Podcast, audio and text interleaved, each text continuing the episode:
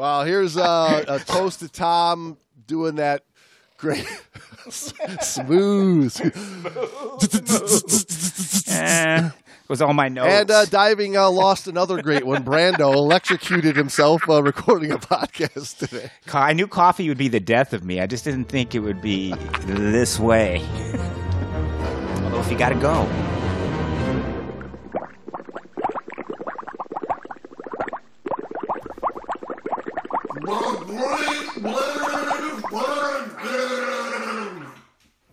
All right. Well, hey, welcome back, Brando. well, it's great to be back, Jamesy. After another cave diving month.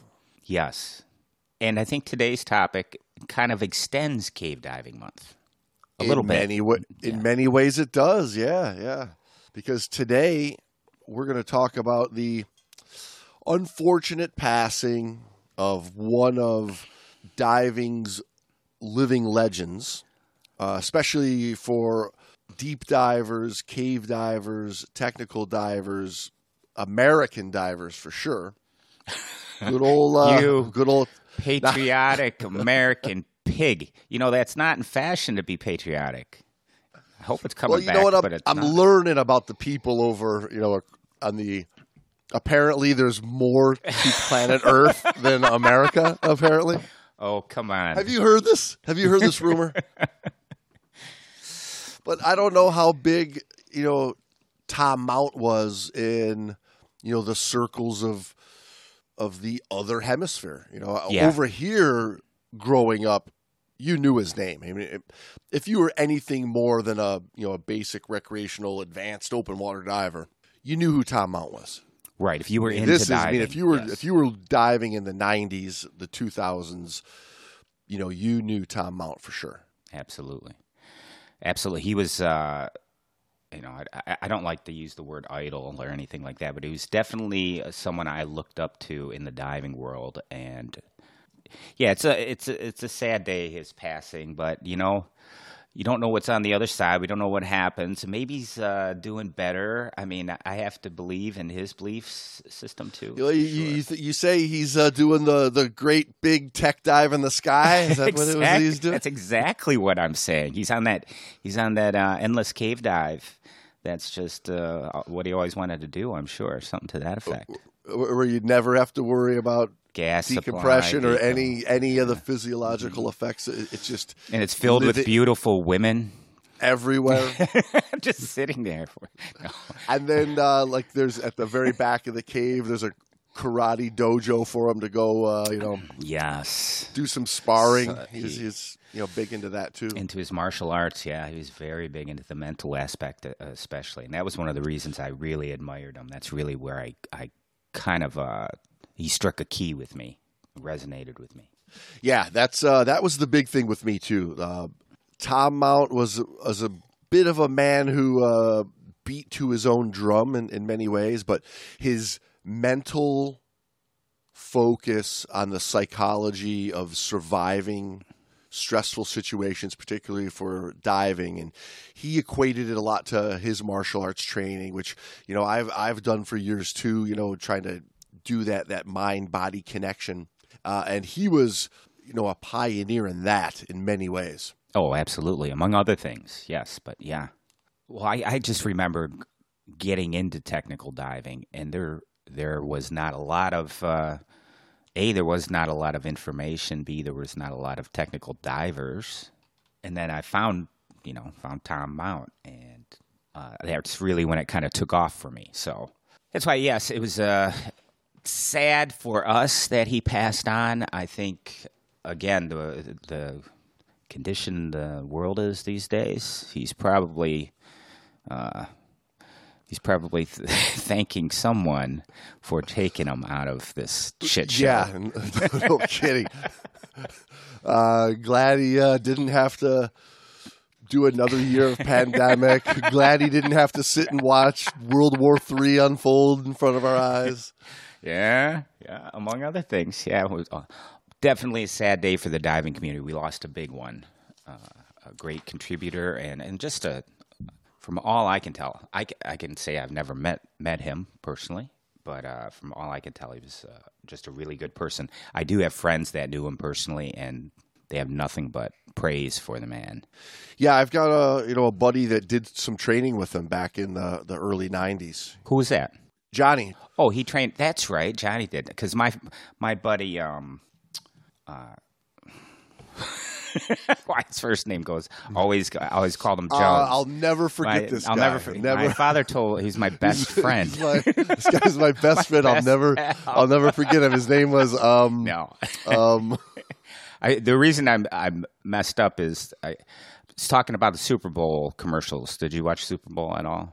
Uh, I'm yeah, not yeah. usually a, a watcher, but I watched, and uh, I was talking with Mikey, my boy, yesterday. I thought, and I said, I thought the best commercial was was that uh, Jones commercial, the Jones. Right, with uh, the Joneses pulling up next to each other and Tom Jones playing in the background. Right, I right, thought right, it was yeah. well done and pretty funny. And, and anyway, my buddy's name is is his last name's Jones, but his first name's Tony. And I kept thinking Tom Jones, and I'm like, no, he's not Tom Jones because that Right, right, commercial right. stuck in my head. yes, I remember you talking about Tony Jones before. Yeah, Tony was Tony uh, just thought the world out of Tom Mount. Two people, Tom Mount and Larry Green, and he did. He was an instructor. He was an instructor with IANTD, a very low number instructor, and knew both of these guys very well, and thought the world of both of them. So You know, it's interesting that you know we we sit here right now at a at a pretty amazing time absolutely, because you know we've got this really great podcast. We've got an audience that for some reason tunes in week after week after week and listens to the nonsense that comes out of our mouths sometimes.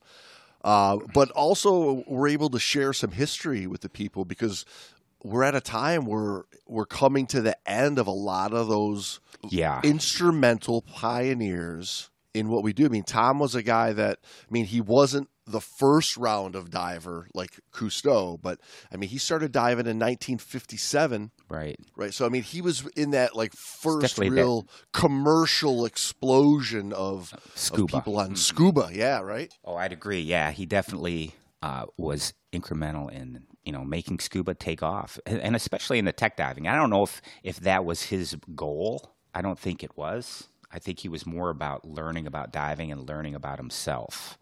Uh, that's what I always got out of him. But um, You know what? That's an Yeah. interesting perspective because um, talking to my buddy John, who did some training with him, you know, that was one of the things he had mentioned was a lot of those other guys, as they were growing, they saw what they were, and they were businessmen. You know, building companies, selling them off. You know, in it for the money they could make, which Tom really never was. Although he was part of a lot of those early businesses on the board of directors. He was really like a diver and a teacher his whole life. I mean that that's what he mm-hmm. loved and that's what his passion was and he didn't want to be a big businessman. He didn't want to be a guy, you know, you know, selling off a company, making millions and, and kicking back on a yacht for the rest of his life. He wanted to be hands dirty in the water, charged a, a fairly like routine, regular price for his classes his whole life. I mean, he wasn't. You want to train with Tom Mount, you're going to pay twenty thousand dollars a day for class, kind of guy, you know. yeah, he did not charge legend prices like he should have. Like we know other people that are calling themselves legends and kind of are, but they charge legend prices and they aren't f- You can go to Mott Underwater right now and uh, sign up for one. You're on legendary status, but not charging those legendary status prices. I like it. So he was also another one of these guys that was in the military and learned a lot of his early stuff as a Navy diver. Right. And uh, he was in uh, he was a UDT diver for a little while as well. Yeah, absolutely. He was UTD diver. He was uh, saturation diver for the NOAA. He he's name it. He's probably done it, kind of thing. And again, that was back in the early '60s, Yes, dive officer at University of Miami. right? So being down in Florida, he, he got mixed up in that circle of the the Sheck Exleys. Yes, and Sheck Exley uh, thought the world of the man too. Apparently, I mean, he said Tom Mount has more cave dives than anyone in the world, quote unquote. From Yeah, because Sheck Tom was Exley. Tom was living it, And Mhm. l- like I mentioned earlier about like him like beating to his own drum kind of you know he was living it he was diving it he was doing it and he was trying to tell it to the people i mean he was a a reoccurring writer for Skin Diver back in the, the 60s and 70s and wrote about cave diving a lot. Um, his articles were published there. And then later on, you know, got into a big feud with his old Skin Diver buddies because they tried to shy away from and hide everything about deep diving, everything about nitrox diving. And Tom was out there on the forefront trying to bring it out to the people. Exactly. Well, that was that was at that time period where I, I think uh, certain large agencies would like to bury their their remarks and what they said and what they did at that time, as far as nitrox and technical diving and anything other than what they were selling. In other words, they they badmouth anything they weren't selling. Right, which is where My anger Tom- comes from Tom. Uh, I can, I can hear it. I can hear it. the uh, but that's where you know he you know got together with Dick Rutkowski, Right. the father of Nitrox, and uh, started up at the time IAND, right, which was really one of the first agencies to go against the grain of the big guys, right? The the PADIs, the NAUIs. Right. Yeah, actually, I mean they they formed that uh, that nitrox diving certification agency, and nobody else was touching it. And then they saw it was successful, and then they all grabbed on and said, "Oh, you know," they all of a sudden they flipped their their fucking sides. You know that thing about loyalty. It's it gets me sometimes. it's not even loyalty. It, I don't even know if that can be called loyalty. It's just uh, hypocrisy. The hypocrisy. We're all hypocr- you know, we're all hypocrites to a certain degree, but to be a hypocrite at that level and you're supposed to be professionals and have knowledge and, and be looking on the horizon for the newest thing or you know how to expand our uh, exploratory horizons that's what explorers do right well the main agencies didn't Well, it's it- that's uh, I don't know, man. I I- wish I had more time, like free time, to to just sit and study this stuff because is is there another industry out there other Yeah. than scuba that that was built like this, like agency based, you know, exploration where your level of exploration and commitment to this activity is ruled by a certification agency rather than like just going out and doing it. Like yeah you can explore the backcountry on skis or a snowboard, but you don't need a certification to do it. You know, you can free solo climb a a mountain. You don't have to be certified to to go with no rope. You don't have to be certified to to go up a certain rock. true You know what I mean? yeah i, You, I you can mountain uh, bike. You can do some crazy mountain biking. You don't have to be certified by anybody. You don't have to. You don't have to have four letters, you know, Yeah. patch on your sleeve to to do like virtually anything out there other than scuba. And then I think these agencies, because they've got the the money coming in, it becomes about that rather than what it is that they were trying to do in the first place, which was make safer divers. You know, it, it becomes no, you gotta you gotta lock in to this agency. Yeah, yeah, I get I get that side of it for sure. For sure, uh, but on the other side is uh, there have been self taught, especially in the technical realm, uh, and especially in the early days when uh, technical diving certification agencies really weren't there. There may be, you know, like IANTD was there, and but a lot of people, again, looked at it and said, oh, they just have extra tanks and extra regulators. And uh, I can do that. I, I'm pretty good with my hands. I'll strap some together. And as you recall, in those days, it was like a death a week in our local area, right? a death a week, right. you know? Maybe exaggerating a wee bit, but not that much. It was the, the medevac chopper was a regular occurrence at the old quarry. But that was just people looking at technical diving and going, oh, It's just some extra can do gear. I could do that. yeah. Oh, he's got two tanks on. Yeah. Oh, extra regulators. I've got extra money to burn.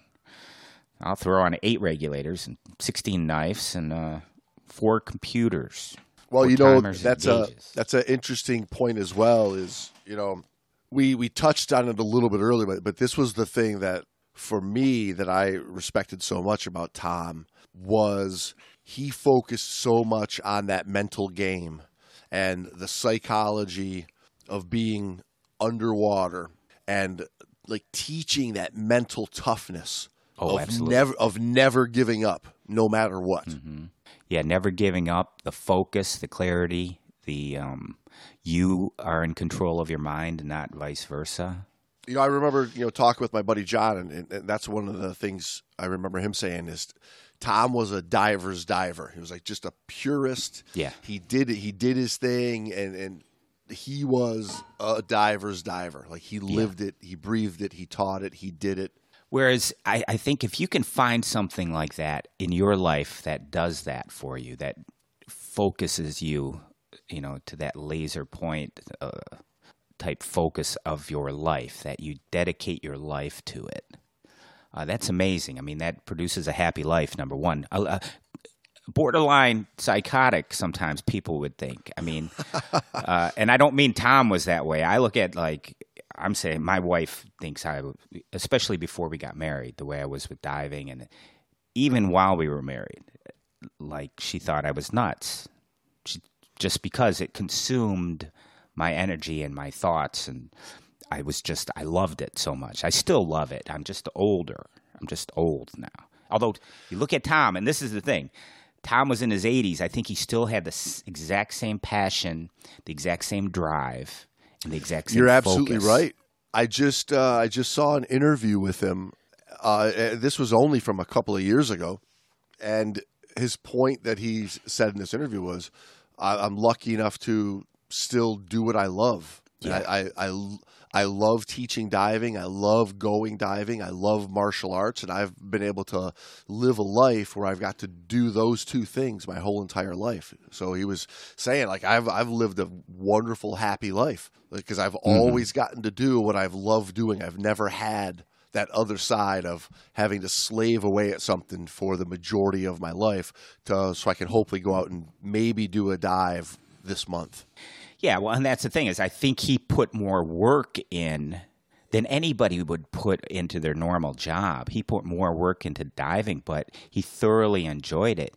And another thing you mentioned too is his his passion for the martial arts, and I th- I think he saw the connection, the connecting, you know, uh, aspects of both activities, and he brought them together you know and and the connection is the mental aspect the connection is not doing uh, karate underwater okay that's not the connection the connection is the mental focus that Of course he not. said it's it's you jujitsu nowadays. a roundhouse a roundhouse kick underwater with split fins would kill a man in the split second but uh It's like two kicks using, for uh, every. It's like two kicks for every roundhouse. you you you tie your snorkels together and you got nunchucks. You're golden. but no, I what I'm getting at is the mental focus, the the psychological aspects of of martial arts and the psychological focus needed for scuba diving at a level, especially at a level where Tom Mount was diving. Uh, in the caves and, and deep and saturation diving and mixed gas and and basically pioneering uh, an unexplored area of diving. You know, one of the other things I remember John talking about was that although Tom did a lot of what would be seen by much of the population of divers as some crazy dives, you know, I mean, eh, again, here, here's a guy that was doing, you know, dives two, three hundred feet, you know, back in the '60s. Right. You know, uh, 19, 1965, you know, he and Frank Martz, you know, were in, you know, 365 feet of water doing a, a record, which kind of fun, like looking back at some of this stuff. I'm, I'm reminded of, of some of those old that that deep air series that we did a couple years back. You know, because uh, you know a lot of these names popped up back then. But you know, I remember John saying that as much as he was like doing a lot of these crazy dives, he never saw Tom as the a kind of guy that was like really pushing the limits because Tom was so calculated in how he did stuff and he did things in such an incremental way that it was just doing another little dive for him, you know. Yeah, exactly. I mean, he approached it intelligently and, and methodically. yeah, kind of building this mental toughness that we talked about, right? Because I mean, especially in those days, you know, you know, Tom was doing this stuff, and Tom was at the height of doing this stuff in, uh, you know, prior to you know what we look at today of the finesse of, of a of a really good cave and technical diver. You know, you know the, the focus on beautiful body mechanics and trim and technique and cleanliness. You know, back in these early days, there was an element of chaos to the game that you needed to be able to quiet the world around you and be able to gain focus on on the task at hand of of being able to move extremely slowly so that everything was actually fast and smooth and clean.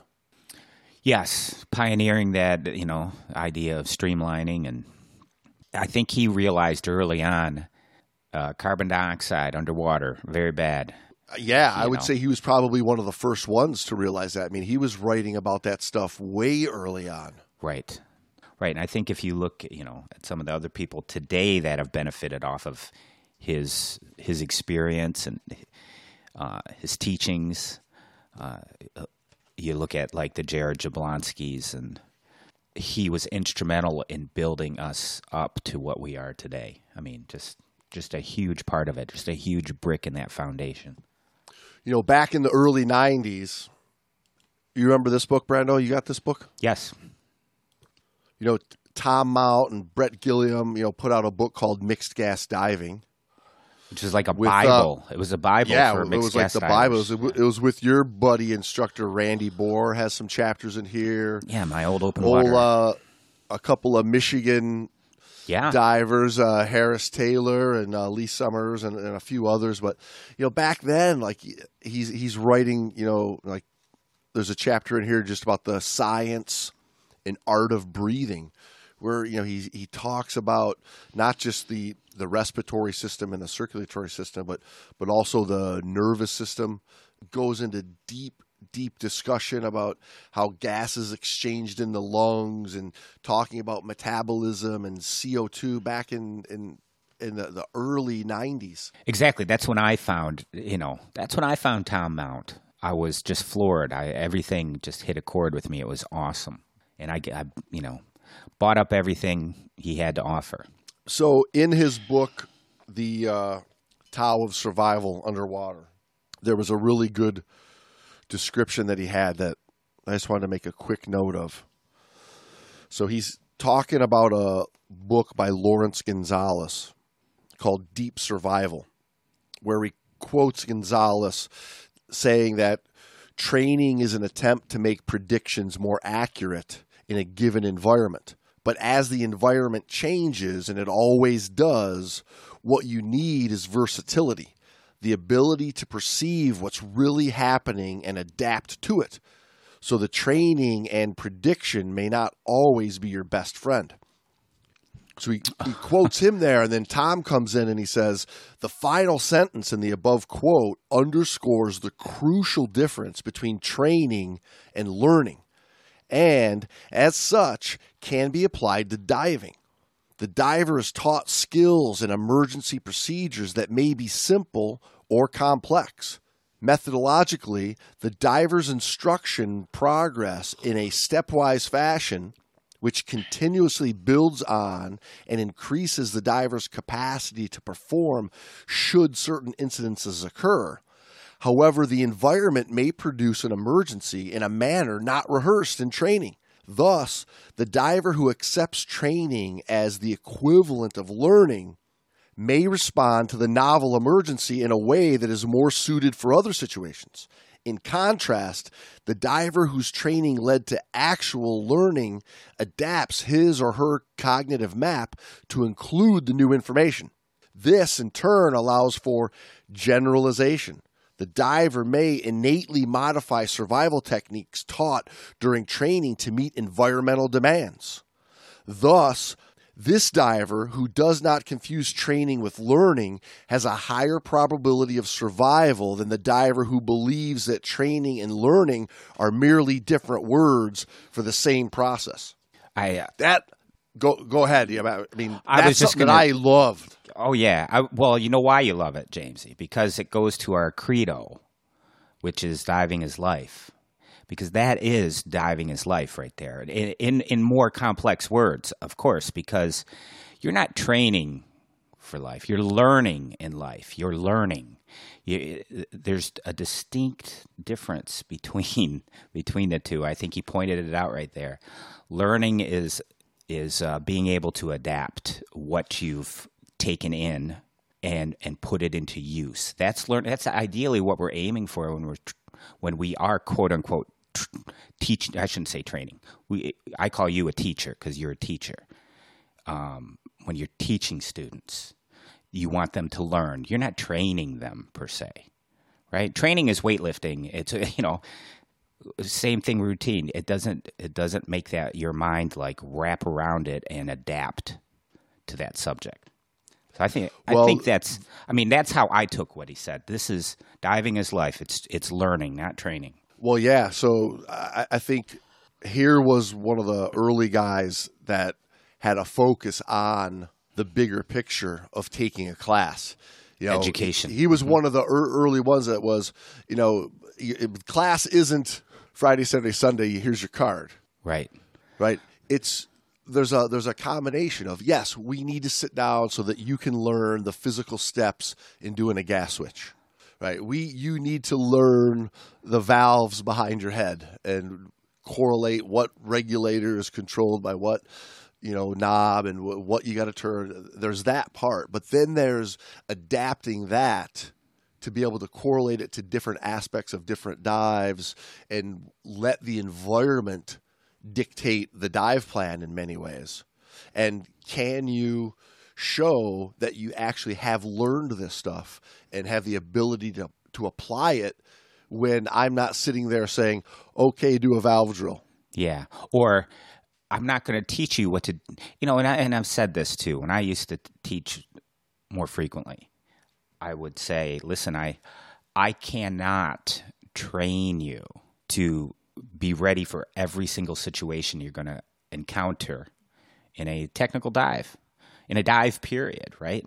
But what I would like to do is teach you a uh, a way to approach it and handle it and think through this the scenario given given your training. So, in other words, I don't I can't give you every everything you're going to uh, see underwater. There's no way, not in a class, not in a, a lifetime of classes. I, I can't prepare you for any possible scenario, but what I can do is get you to think in a manner that could have you prepared for almost anything that gets thrown at you. Yeah, and I think you know that's something I that I learned from you is it was like the first time I ever heard it, and I think you mm-hmm. share a lot of that with Tom in that you had an openness and a willingness to tell people that that's the real picture. It's it's not like everything sugar coated in the early levels of training where they they they they try so hard in an open water class to tell you that it's just you know pretty fishies and happy times on you're gonna go hang out on the beach in a hammock after the dive and there's rainbows and puppies everywhere Which is all true. It's there. That stuff is there, but you have to give the other side too. It's you can't just give one side. It's you know, it's uh, we're a binary existence, reality. So yes, you do have the beauty of being underwater, but it comes with the ugly side too, which is or I shouldn't say the ugly side, but the the darker side. The if you don't do things right, you're dead side, right? Yes, and and at the er, and in the early days, right in the early open water, basic you know beginner class days, it's pretty easy to to stay within those boundaries, You know, dive Yeah. smart, dive conservatively. That's what they tell you. But the problem is that's what they bank on. Right? Yeah. But uh, somebody gets 20 dives under their belt and they feel like Superman and they it's so easy to get mm-hmm. beyond your training and your comfort zone Yeah. when all you've had is that very very simplified very sugar coated approach and that's what I liked about you know what you just said what what Tom was known for saying is mm-hmm. no no no we're, we need to be able to train beyond you know your certification give you the ability to be able to think and adapt at all of the myriad of things that could pop up that I, I can never sit down and list to mm-hmm. put on a slate for you so you have a checklist for each and every one. Mm-hmm. There's so many different variables that can come into the game. Yeah, in order to do that, you'd need to go through every single scenario that could ever possibly happen. That's the beauty of diving is you never know. You know, it's like a box of chocolates. Uh, My mama used to say, "You never know what you're gonna get." Right, right, absolutely. In Michael Menduno's interview that he did with him for aquaCORPS magazine back in the the mid '90s, like 1995, that you know T, the TDI SDI gang just re-released a bunch of these. But Michael Menduno asked him in one of these questions, he asked him about where he thought people are going to get into trouble in technical diving. Right, this is 1995. Um, you know, the, the, tech conference is just getting going. Um, technical diving is very much in its infancy. I mean, you've got IANTD pretty much right now. I mean, you got Andy out there, you know, teaching, you know, uh, old Ed Betts out on the West Coast was doing some nitrox stuff. Um, TDI is TDI out there yet? uh, TDI, I think, is just going because this is right about the time that he and Dick and Billy Deans and Bret Gilliam, all Gilliam, started. mhm. They all started splitting off and going Right. their own ways because early on, Bret and um, Tom were together, hmm and then Tom wanted, or uh, you know, Tom stuck with IANTD. Right, IAND turned into IANTD. TD. Bret Gilliam wanted to take uh, TDI a different way, but yeah, it was right around that same time. But Yeah. along those same lines what we were just talking about tom's answer to you know what it is that's going to get people into trouble is he said i think there are two things that get people into trouble the biggest thing is brando's favorite word complacency people get lazy they become too familiar with what they're doing and just don't do that little extra you find the same thing is true of commercial pilots in the airline industry the second, I think, is all of us. Even if you're pretty humble and have a reasonable degree of humility, all of us still have a bit of ego. You probably wouldn't do this kind of diving if you didn't have a little bit of ego because you probably wouldn't have the confidence to do it. I think there are a lot of times when we let our crocodile mouths outweigh our asses, as the rednecks say even know that we may have overstepped our boundaries, we feel compelled to live up to the challenge that we put ourselves into. That gets a lot of people in trouble. Yeah. Yeah, absolutely. Absolutely. Uh, he hits on everything that we we've talked about before, you know, complacency, ego. Ego is part of the complacency. You just get too used to it, uh, which I hope I hope never really happens to me, although, you know, you never you never know. I try to stay vigilant. He's dead on. Well, it's the same reason why you and I have dove so many dives together, but we still fall back to those core principles when we're in the water. Right? We still do the, same plan we've been doing Mm-hmm. for 20 years.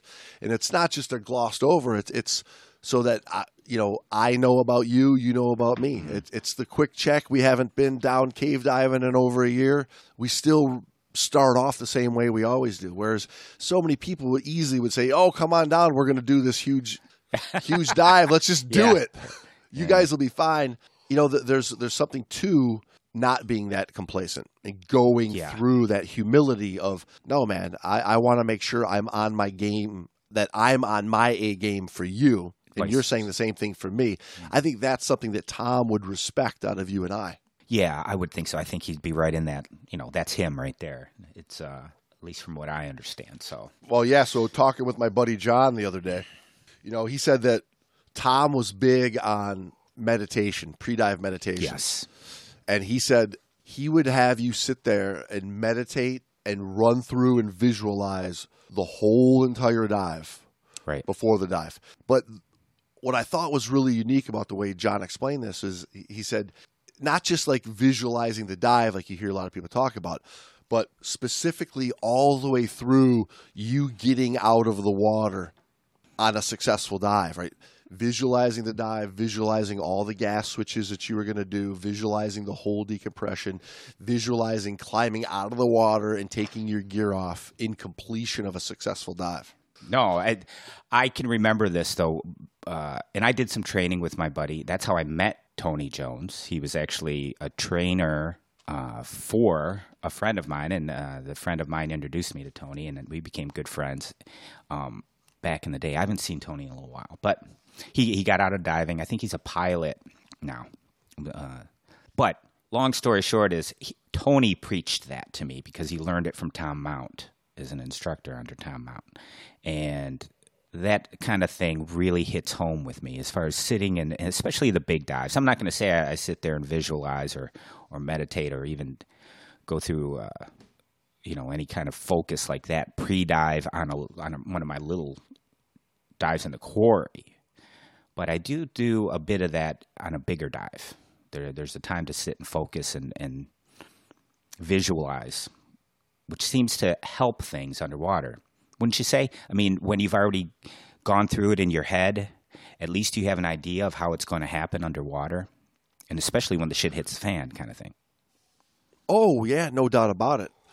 The you know, for you to go through every task that you're doing, just winging it with your, you know, prior knowledge and hoping it's going to come out versus sitting there and already experiencing it.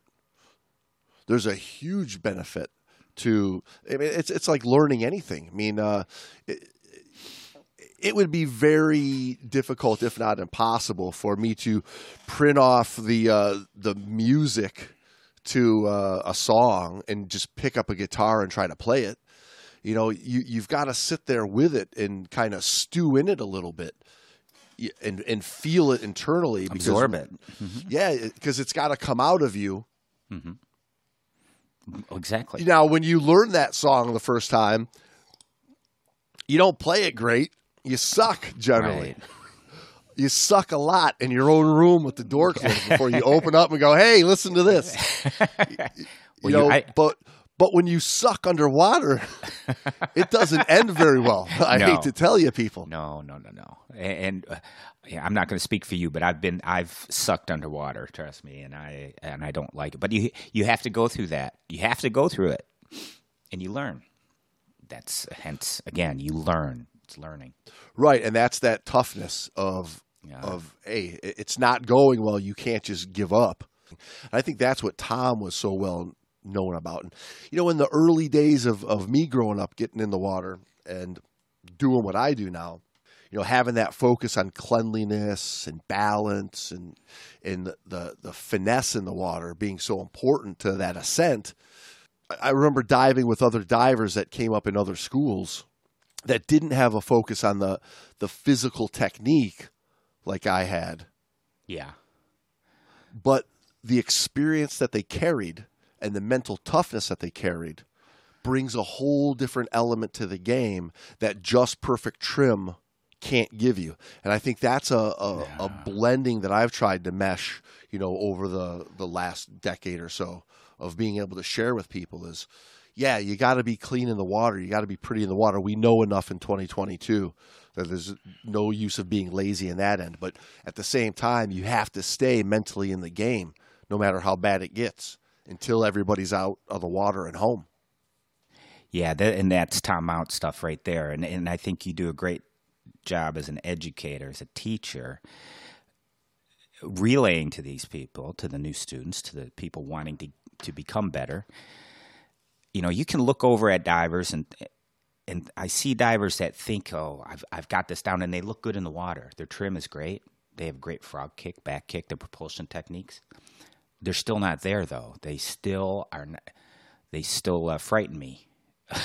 that kind of frightens me because the ego has told them they've got it. They don't need to go any further. And that's the other thing that's kind of the indicators. They say, I'm not going to take another class. You know, I'm good. I'm good. I mean, look at me. Look at me in these movies. Look at me. look at me in this picture. I look great.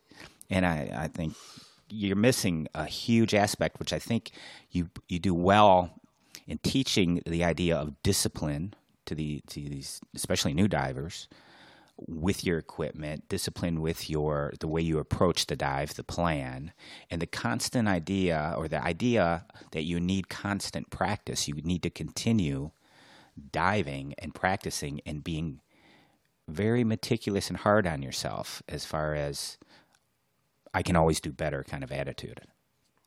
You know, talking about Tom Mountain and, and all of this and the, and just what I was saying about the looking good and having a good propulsion technique, that's part of it. That's not it, though. But I know divers, I mean, we know divers that believe that that's it. It's how well they look and how, how good they move through the water. And, and they've kind of stopped with their progression as far as they, they don't believe they can really be taught anything new. You know, and I think that's where that ego can get you. It really can get you. And these are the same divers. Like I'll have discussions with them in the in the pub after a dive, and it'll it'll get into uh, you know divers who don't look great but are like legends. They're freaking legends, but they don't put this, you know, like we put this emphasis on the art and the, the beauty of a perfect trim and stuff. And these other divers don't although they're they're an okay trim. They're not in our what we we go oh bam, you know, 180 degrees. Uh, but their their diving capabilities, their diving resume, their diving instinct, their the art of their diving is beautiful, beautiful and incredible. And I I would say I would dive with those guys in a split second before any whatever DIR Tech Two, Tech Three, whatever diver I know. Uh, these guys are uh, they are divers you know, in every sense of the word, and I would do that. So, and there's, I mean, I should add that that's a Tom Mount thing for me. That that that idea that it's not just I can, and I I go back to the time I was going through GUE and introduced to those guys and and I commend them in their in the discipline and I really look up to the all of those the GUI, GUE guys at headquarters and everybody blazing a trail there. Um, but to discount people that don't have that, you know, degree of trim. They're off a couple degrees because right, of well, that. Because Tom was because Tom was a little bit of the other side uh, in those early days. Right. Yeah, like exactly. He, he Mhm. was he wasn't a perfect finesse trim guy, but what he had was a whole other part of really making the actual overall art of this game that we play. Right. Exactly. Exactly. I mean, Tom did not have that that uh, emphasis so much on that, and he also did not have the emphasis. And I think this is probably the biggest thing that separated uh, Tom was he did not have that emphasis emphasis on uniformity across the gear configuration. Um, I think maybe he, he changed that a little bit as time went on. I don't I can't speak for the man, but in the early days, especially when I took my first cave class, my instructor was was number two to Tom Mount at the NACD, and then Tom Mount was one of the guys that started the NACD. Um, but he, Uh, that that was pre standard configuration. uh, well, it was just coming out. I mean, it was and it was it was Yeah. pre GUE. GUE wasn't a, an organization. Um, it was pre DIR. There was something called the Hogarthian, uh, which was about you know William Hogarth, Main, the idea of a backplate, a long hose, uh, the necklace, et cetera, et cetera. Uh, that we adopt now. He was the you know founder of that, and I think they've refined it a little bit. And I, but as far as other equipment figuration, all of those instructors said try it different ways, and whatever works for you, that's what you use. You know, Right. Which is not the method. Which is not what I do now, right? I don't. I'd say let's try to do it all the same way because there's benefits to it. There's a lot of benefits to it. And if it's not working for you, you just need a little more practice. Don't give up on it so soon, you know. Well, yeah, because you you train in it. Uh, this is that exact thing, right? You train in it, but then there's the whole learning process that comes Mm-hmm. after. But I mean, people are so conditioned that they, they think they do a weekend of training, they get the card, and they've got it. They've got it forever. I got the card Uh-huh. right here. It says I have it forever, but that's not it. Like that is your ticket that says now you can get out there and actually learn what it is that you really are trying to do down there. Oh yeah, it's like getting a driver's license. I know we say this all the time, but you know, it's getting a driver's license and never and then never driving out of your neighborhood and thinking you can go on the autobahn. Okay, it doesn't work. Right. Yeah. Uh, I, I mean, I and I think t- Tom has always been known for being that guy that that stated that there's a huge difference between learning and training. And in order to learn, you first have to train to, to get some of these skills under your belt. But then the learning process starts, and that's where you get it. And although you know, yeah, he was given you know uh, a hard time for not being that picture perfect in trim finesse diver. I mean, the guy did tens of thousands of dives, Yes.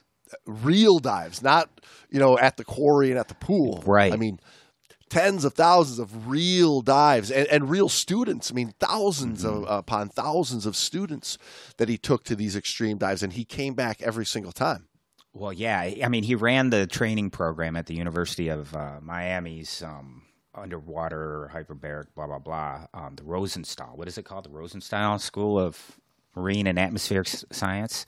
Uh, anyway, he ran that for years and years and thousands of diving hours, and not a single incident. in that psychology of survival article, he says that it's easy to understand that each of us may experience an accident. However, the key component that determines who survives is the individual's reaction to the accident and its consequences. There's a vast difference between learning and training. Training exposes the individual to situational possibilities uh, and, on occasions, to situational probabilities. Learning, on the other hand, is instilled into muscle memory through training and life experiences. While on a surface look, these seem similar, the difference between learning and training is who survives and who does not survive. Very good. Yeah, very good. I I, I like the way he, he uh, talked about putting your training to work is really what what learning is. And again, we talk about getting your certification card means you've been trained. And when we when I would say congratulations, you know, I'm going to certify you. Um, this is your license to learn. Now, you go out and learn how to dive properly. Yeah, because it, it it does no good to have you know a, a full trimix certification, right, and then be on a dive and have something go wrong, and you collapse mentally, right? Oh, Because yeah. well, whoa, we never did that This O was ring not in in class. training. that O ring was never in class. What the fuck do I uh. do now? Right, like that is that's not what you want to come out of. Like the level of certification you have is that mentality of I should have learned everything, and if something new pops up, uh, that that's what's in the next class I'm supposed to take. Yeah. Yeah, and I think Tom also, you know, we have an approach of I mean, you and I talk about this and we've talked about this on several episodes is the idea, you know, making the classes softer and easier and uh, taking out anything that really challenges the students because oh, you'll never use that underwater. For example, I can't pull a mask off a student, right?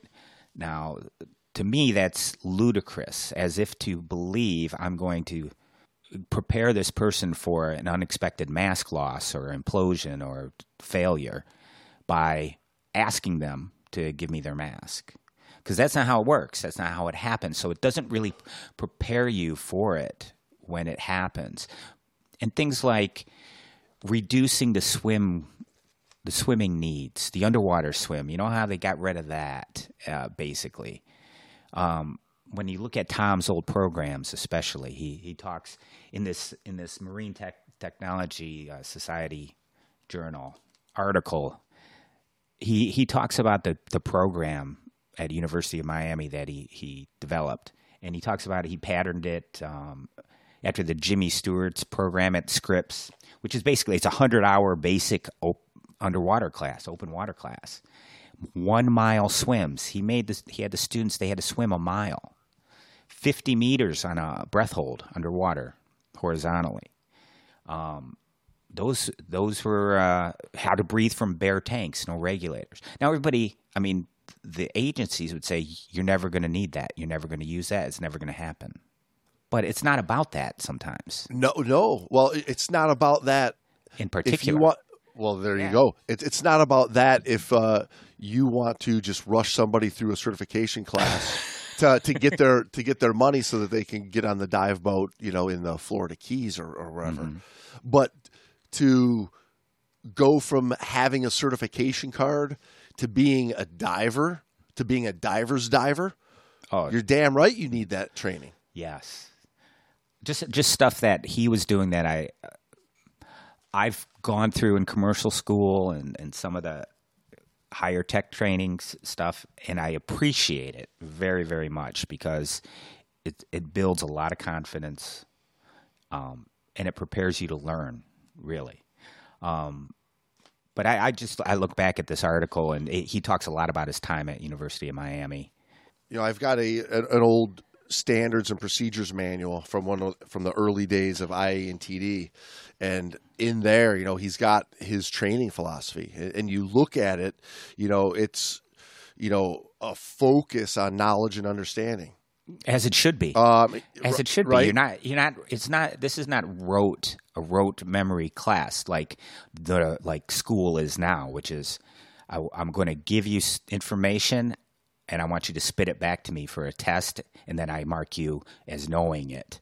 yeah, and, and That's not how. It, that's not you knowing it. You've memorized it. Knowing it takes a real educator to test you to see if you know it. Absolutely. And then the next part that he goes into is the skills and stress management.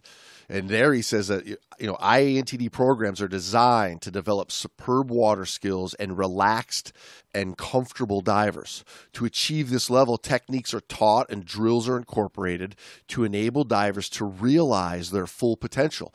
The confidence developed in this type of training will reward students by allowing them to become self-confident and self-reliant divers.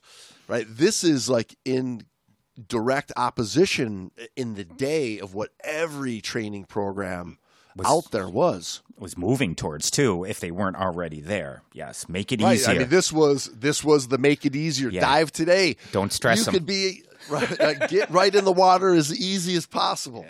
Days, right? I mean, he was. Um, I mean, you look at IANTD believes basic survival skills must be practiced until they become reflex reactions. You know, not just do you know do one mask clear handshake, see you later. But like what you were just talking about earlier, in, until like you can go without a mask and it's it doesn't even change the course of the dive. Okay, whatever, no big deal. Mm-hmm. You don't have mask clearing down pat. yeah, that's not mastery. You know, they throw around. I mean, that's kind of what kind of gets me going. You know, is we when I was going through my instructor training and I'm learning all about this, the qualifications to to that a student must must perform an objective to mastery, and then they they have us do it once or twice, and I'm going. Well, I don't know anything I've done in my life that I considered mastered mastery using that word once or twice. I, I, there's not a single thing in my life ever. I remember in my uh, instructor course, uh, there was a guy in there that could not get neutrally buoyant to for for to save his goddamn life. This guy could not get neutrally buoyant. Any position, kneeling position, Buddha position. Trimmed position, which didn't exist back then, standing up, standing straight up and down position, like, and then like, f- like, I mean, he, he's taking like over a half an hour to try to get neutrally buoyant, and then like the uh, the examiners there, and they're working with them. The the course directors there, they're working with him like he's a beginner open water student, right? and it's finally like finally he's neutrally buoyant, and it's like there he's got it done. Okay, uh, move on. Okay, let's go. Holy, Like finally we crossed that one off for your goddamn instructor evaluation. yes. I that that just blows my mind. The idea, like you come into an instructor course and you don't have the basics down, and I- and I can say, I've I've got open water students that have the basics down. Yeah, exactly. Now in IANTD, they go. He says here, like again, this is what I love about looking at these like the, the old training philosophy. He says IANTD believes diving is a risk activity, and thus divers must be aware of risk. And he goes on to talk about what you were just saying earlier about having the ability to challenge your students in the water for the mm-hmm. instructors. Like here's he's one of the first people saying you have to do this, not hide from it Yeah. but it has to be done in order to, to create a competent diver. You know, the funny thing is, though, here's the real. It's not even funny. It's it's just this is in your face to these agencies that take away that what I th- think is a crucial part of training. You know, the instructor being able to just just not give you a warning for something to happen because in real life you're not getting a warning. It robs the students of the that confidence that is gained when you do accomplish it, when you when you handle it without a problem, and eventually that happens for everybody. You know, I ref reflect on training my youngest son. You know, I tell all my kids when you're 13, I'll train you to dive if you want to. If you don't want to, that's great. I'm not gonna. I'll hate you. You're out of the will, but I'm not gonna do anything other than that but no. anyway, I go to train him, and, and he has trouble clearing the mask. Right? The, it's the whole learning to control the the nose and mouth breathing thing. And he's young; Right. he doesn't know it, and I, he has some trouble. And this is a kid who doesn't fail at things, you know. And this is one of the problems when you're smart and things come easy, kind of thing. So he's he's struggling, and he and he he said, "I I'm." I don't want to do this. You know, I could see his eyes, pancake size, and all this stuff okay, we'll come back to it another day. You just you come come and say, "Hey dad, I'm ready. Let's go give it a shot." Which but when students don't have that opportunity to show that they can handle things like that, they rob themselves. They are robbed of that uh, confidence. And the other thing is, once you start getting that confidence, the learning curve shoots through the roof, and you're excited and you love learning the you know learning diving, and and you just everything starts to go, and you start to realize I'm being put through a test. This course is hard for a reason. It's difficult for a reason, and it's going to make me a better diver and person. Yeah, and better, yeah, and I was gonna say, and better person. Another one that I know you're gonna love out of this training philosophy is he says IANTD believes that our instructors do set the example. To this end, the instructor must always be in the water supervising the dive. Well, there's something new. And he and he goes on to explain that, like, well, I know one of your big pet peeves is the instructor doesn't doesn't even have to be in the water. And in like in uh, in bold face print, it says IANTD considers it an irresponsible action if the instructor is not present on training dives. Thank you, Tom. And and this was the kind of stuff that just made me admire the guy and and really 'cause, uh, again, this is a time like when when I was doing my advanced class. You know, the the instructor was up on uh, up on shore, go you know, navigate eating around. I'll watch your bubbles. eating a yeah, eating a box of donuts, you know, and just like looking at the girls on the beach with his binoculars, you know. and he's funny. like, "All right, go navigate, go do this dive. If you come back, you pass the navigation part." You say he's eating a bi- was he a cop by chance? Um, yeah, yeah, exactly. Again, this is one of the things that really you know made uh, Tom Mount's philosophies and the way he approached diving and life kind of resonate with me, and I really, really admired the guy. Yeah, because it's uh, you know, it's that stuff that is is what's going to help you stay mentally cool and calculated, you know, through the end, and, and, and see that you know you guys get home.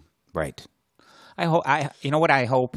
Here, here's what, my biggest hope is that people are listening to this podcast, and some of it's resonating with them, and it drives them to to approach diving in in this manner. Because I think you and I share, you know, this kind of same approach as Tom does. I'm not saying we're Tom Mount, so don't get everybody. No, no, but but you know what? It's interesting because uh, I experienced the same, you know, path growing up. I think that that Tom did in in some respects because I've I've held like what I've learned with martial arts training as a critical part of how I teach a class nowadays. Like there's that whole mental game and that ability to have a completely different personality underwater than when you have on on the surface. You know that you need to be able to tap into something that puts you in a place Mm-hmm. that you're in it. Right, you you've got that mental ability to to move forward. Right. And that's, I mean, underwater is that for you, and among other things. But yeah, that's a great way to put it. it you know,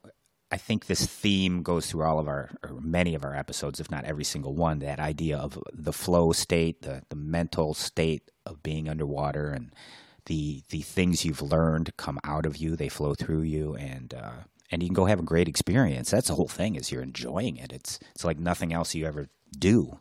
Yeah, awesome stuff. Yeah. Well, hey people, um, that's a little uh, little bit about good old Tom Mount, the diver's diver. Um, I, I don't know about you, Brando. I, I think we could do multiple episodes on Tom, probably easily. Oh yeah, I mean, there's so many of his accomplishments that each one could uh, constitute an episode easily. Yeah, could fill an yeah, yeah. episode, and and the thing, his contributions to the the whole community of scuba diving, the institution of the education of scuba diving, incredible stuff. He's he's definitely someone to look at and, and admire and try to um, be like to a certain degree. Yeah. Well, what do you think, people? Should we do a little bit more about Tom? Send us a note. Let us know what you think. You got any cool old Tom Mount stories you want to share with us uh, for us to share with the people? Email them over to us uh, at info at thegreatdivepodcast.com. You know, I know when you brought up Tom, I mean, when he passed in these uh, past few weeks, and we entertained the idea of doing an episode on, on him, I thought to myself, you know, one episode definitely. I don't think will cover doesn't do the man justice that that he deserves, right? Wonderful. All right, people, tell us what you think. Um, big, uh, big Great Dive Podcast, RIP, and shout out to Tom Mount and old Dottie Frazier that just recently passed away, Oh, too. Yes. Shout out to her, uh, diving, losing a couple of uh, old legends. Shout out to Tom, diving the the great big tech dive in the sky. Yes. All right, we'll see you next week, everybody. And safe diving, folks.